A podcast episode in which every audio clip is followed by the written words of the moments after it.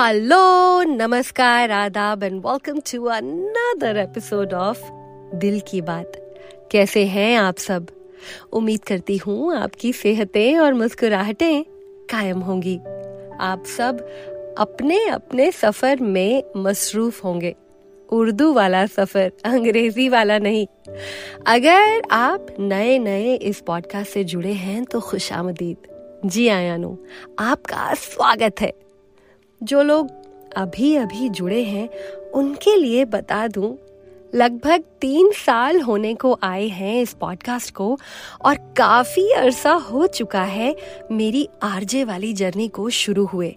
फ़िलहाल रेडियो मिर्ची डैलस में आरजे हूँ, जो लोग कहते हैं ना कि एक उम्र के बाद, एक उम्र के पड़ाव के बाद आप अपने सपने पूरे नहीं कर सकते, झूठ कहते हैं। बिल्कुल मत सुनना उनकी। और अगर डाउट हो तो मेरी तरफ़ देख लेना। क्योंकि बच्चों को बड़ा करने में काम काज में ऑफ़िस में, अपने सपने, खुद को क्या चाहिए, ये तो कभी सोचा ही नहीं। जब ये सोचा और करने लगी, तब एक्चुअली बुरा नहीं किया ठीक ठाक हो गया सब। और ईश्वर की कृपा से ये दुकान ठीक ठाक चल रही है।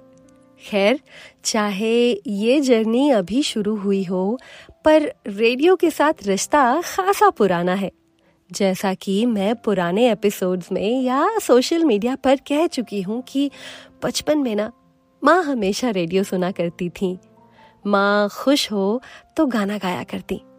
माँ दुखी होती तो भी गाना गाया करती थी। सीधे शब्दों में कहूँ तो जब मेरी बचपन वाली यादों की मूवी मेरे दिमाग में चलती है ना तो रेडियो उसका बैकग्राउंड म्यूज़िक होता है। बेफिक्री वाली आलसी सुबह हो या फिर बेतकल्लुफ वाली दोपहरी। पुराने बॉलीवुड गाने हमेशा साथ दिया करते थे, तब भी और अब भी। इसलिए बॉलीवुड गीत, पुराने गाने मेरे रोम रोम में बसे हैं। चाहे वो हेमंत कुमार, मोहम्मद रफ़ी, मन्ना डे हो या फिर लता दी, आशा ताई या सुरैया। माँ के पसंदीदा गाने वैसे तो बहुत से हैं, पर कुछ हैं जो मुझे काफ़ी अच्छे से याद हैं। माँ खुश होती तो हम ये गाना अक्सर सुना करते थे। तुम ही मेरे मंदिर, तुम ही मेरी पूजा, तुम ही देवता हो, तुम ही देवता हो। कोई मेरी आँखों से देखे तो समझे कि तुम मेरे क्या हो, कि तुम मेरे क्या हो।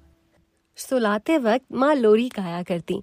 वो अधिकतर भगवान जी के ही गाने गाया करती थी।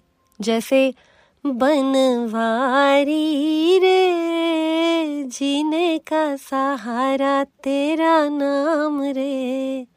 मुझे दुनिया वालों से क्या काम रे? या फिर, ओ शंकर मेरे, कब होंगे दर्शन तेरे? या फिर, जैसे सूरज की गर्मी से जलते हुए तन को मिल जाए तरवर की छाया अक्सर भगवान जी के गाने गाते गाते वो रो दिया करती थी। गाती वो बहुत ही मीठा है, इसलिए नींद भी आ जाया करती, पर क्योंकि मैं सब में बड़ी थी, मैं जल्दी से सोती नहीं थी, बस उन्हें निहारती रहती। बड़े होने के साथ साथ मैंने उनका दर्द समझा था। जैसा कि हर घर में होता था तब, माँ ने दो बेटियाँ होने पर बहुत कुछ झेला था। बहुत ताने सुने थे तो उनकी स्ट्रगल उनका पेशेंस उनका चुलबुलापन सब कुछ मैंने बहुत करीब से देखा है और शायद इम्बाइब भी किया है, अपनाया भी है। खैर, ये कहानी आज क्यों? पूछिए। मुझसे ना इंस्टाग्राम पर सौरभ ने पूछा था कि क्या मैं नए गानों पे डांस करती भी हूँ या डीजे से मन्ना डे चलाने की रिक्वेस्ट करती हूँ? ये बात आज भी मुझे मन्ना डे के गाने सुनते वक्त हंसा देती है। डांस तो मैं जी खोल के हर गाने पे कर लेती हूँ। पंजाबी गाने पे भंगड़ा करना बहुत अच्छा लगता है, पर मन्ना डे, किशोर कुमार उस वक्त भी दिल में होते हैं।